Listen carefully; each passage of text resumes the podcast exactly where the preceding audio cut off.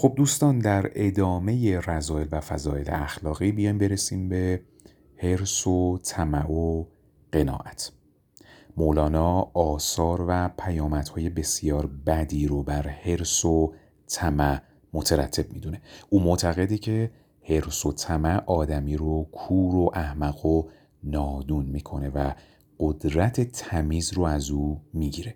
این از اون روز که شخص حریص و طماع به جای هست ها و بایت ها به دنبال خواسته ها و امیال خود هستش و همه واقعیت ها و ارزش ها رو قربانی اون می‌کنه. همچنین اهل حرس و طمع چنان مفتون خواسته و میل خود هستند که محاسن و معایب امور و اشیا رو همواره از نظر دور میدارن و گاه چیزی رو با حسن بسیار زیاد کنار می‌گذارن و چیزی رو با معایب بیشمار طالب میشن. اینجاست که لقمانیگاه در اسارت لقمه در میاد. بهر لقمه گشت لقمانی گرو وقت لقمان است ای لقمه برو. از هوای لقمه این خارخار از کف لقمان همی جویت خار. که البته اینها مربوط به مصنوی معنوی دفتر اول ابیات 1965 تا 1968 هستش. کسی که طمع کار هست گوش و چشمش تنها چیزهایی رو می‌بینه که می‌خواد. چنین شخصی آشکارترین واقعیات رو نمی‌بینه. مولانا برای بیان این مطلب داستان جالبی رو در دفتر دوم مصنوی نقل می‌کنه. او میگه شخص مفلس و شکمباری به زندان افتاد و مدتها در آنجا بود. او بسیار می‌خورد و به سهم خود نیز راضی نبود و از این رو اهالی زندان از دست او به تنگ آمده بودند. این موجب شد که آنها شکایت به نماینده قاضی کنند و به او بگویند یا سهم ویژه‌ای به او اختصاص بدید و یا اینکه وی را از زندان بیرون ببرید. قاضی پس از اینکه به درستی سخن زندانیان پی می‌بره و سوی دیگه در میابه که او مردی مفلس و شکمباره هستش تصمیم می‌گیره او را از زندان بیرون کنه و به مردم از مفلسی او خبر بده تا کسی چیزی به او نده. برای منظور او رو بر شطور مردی کرایه کش می‌ذاره و در شهر میگردونه و با صدای بلند کوس افلاس او رو به صدا در میارن و همه شهر رو از ناداری او مطلع می‌سازن. پس از ساعتها گرداندن وی در شهر او رو پیاده می‌کنن. شطوردار رو به مرد مفلس می‌کنه و میگه که کرایه من رو باید به خاطر این مدتی که گرفتار تو بودم به من بدی. مفلس رو به او می‌کنه و میگه که تو عجب مرد احمقی هستی. همه شهر با حضور خودت کوس رسوایی مرا شنیدن و تو همچنان به این میاندیشی که از من بیچیز مالی به دست تو برسه. مولانا در آغاز این داستان این مطلب رو چنین بیان می‌کنه. یک حکایت گویمت بشنو بهوش تا بدانی که طمع شد بند گوش. هر که را باشد طمع الکن شود. با طمع کی چشم و دل روشن شود؟ که البته مربوط به مصنوی معنوی ابیات 580 تا 582 از دفتر دوم هستش. نکته خیلی جالبی رو مولانا بیان می‌کنه که حتی اگر آینه نیست طمع ورزه در نشان دادن تصویر راستین افراد دچار خلل میشه و هر کس را به گونه ای که می‌خواد مینماید. او این مطلب رو درباره ترازو نیز میگه. ترازوی طمعکار وزن اشیا رو دقیقا نشان نمیده و میکوشه که وزن رو به میزانی نشون بده که منفعتی رو براش به دنبال داشته باشه. مولانا میگه ریشه احترام و خاکساری بسیاری از ما نسبت به اشراف داشتن طمع هست. مردم به اشخاص ثروتمند و قدرتمند احترام می‌ذارن چون گمان می‌برن که ممکن است ثروت و قدرت اونها به چیزی برسن. این چنین کسانی محبوبن. حتی اگر آکنده از عیب ها و زشتی ها باشند. در مقابل اگر شخصی که از ثروت و قدرت بهره نداره اما اگر صاحب فضایل بیشماری باشه و سخنان ارزشمندی بگه یک دهم او قدر نمی‌بینه و کمترین عیبش بزرگ نمایی میشه. خاجه در عیب است غرقه تا به گوش. خاجه را مال است. مالش عیب پوش. هرس زشتی های ما و اعمالمون رو بر ما میپوشانه و اجازه نمیده خود را چنان که بایسته است بشناسیم و حتی کارهامون رو برامون آراسته می‌کنه و در مقابل نیکی های دیگران رو زشت جلوه میده. مولانا میگه حرس آدمی در کارهای بد مانند آتشه که برون زیبایی داره و اثرش سوزاندن و سیاهی و تباهیه. زغالی که با آتش زیبا میشه پس از اندکی به سیاهی و و حتی خاکستر شدن زیبایی خودش رو از دست میده و زشتر میشه.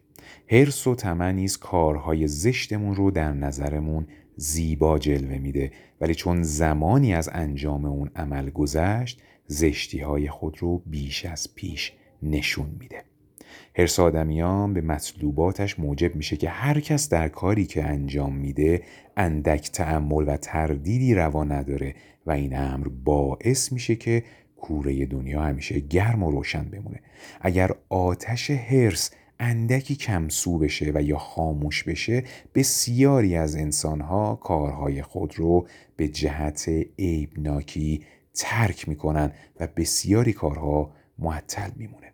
همین پوشیدگی عیب در هنگام حرسه که موجب میشه ما عیب خیش رو نمی‌بینیم و عیوب دیگران رو چندین برابر می‌بینیم و برای همگان نیز نقل می‌کنیم.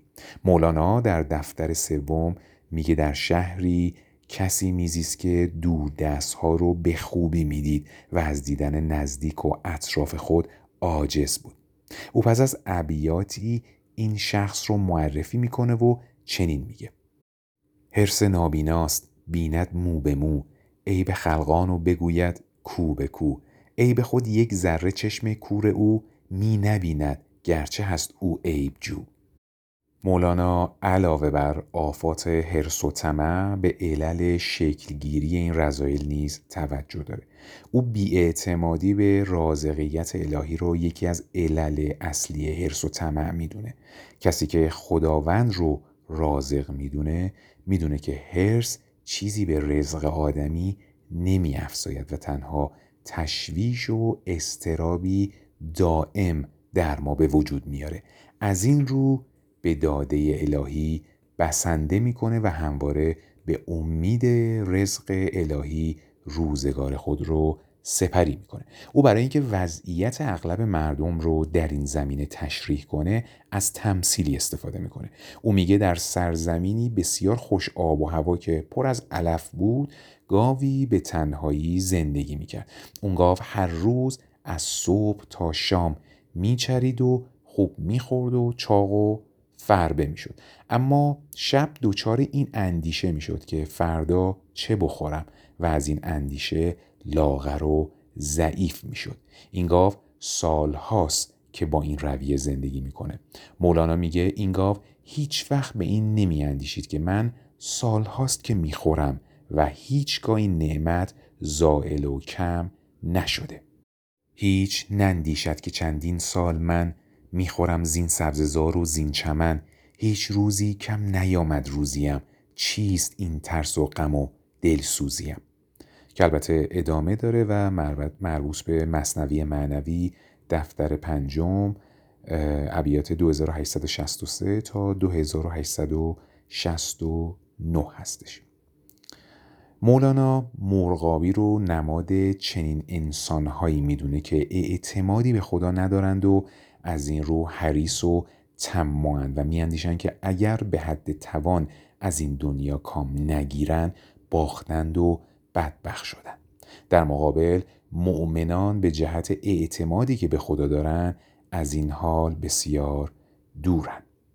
مولانا معتقد اعتماد به خدا و دانستن اینکه آدمی نمی‌تونه از آنچه بر اون حرس و ورزه استفاده کنه آدمی رو به فضیلت قناعت میکشونه. او میگه مگر از دریا چقدر می‌تونیم برای خودمون برداریم که قصد داریم اون رو از آن خودمون بکنیم؟ بیشک به اندازه کوزه کوچک. و از همان ابتدا به کوزه بسنده کنیم و در آشفتگی ناشی از هرس گرفتار نیاییم. بند بکسل. باش آزاد ای پسر. چند باشی بند سیم و بند زر. گر بریزی بحر را در کوزه ای چند گنجد قسمت یک روزه ای کوزه چشم هریسان پر نشد. تا صدف قانع نشد پردر نشد که مربوط به مصنوی معنوی دفتر اول ابیات 19 تا 21 هستش. البته این قناعت خاص امور دنیوی است و در امور معنوی چون عبادت و عشق الهی نه تنها قناعت ممدوح نیست که مضمون است و حرس و طمع توصیه شده. در این عرصه بیشمار منزله که باید طی بشه و اگر کسی به منزلی قناعت کنه زیان کرده و مراتب تعالی رو به جهت چنین قناعت بیجایی از دست داده. امر الهی نیز به هر چه تعلق بگیره باید انجام داد. وقتی بنده در راه خداست حتی اگر به طمع و حرس در امور دنیا نیز امر شد بایستی حرس بورزه و طمع بکنه. و این خود ابتلایی است در اینکه صدق آن بنده معلوم بشه.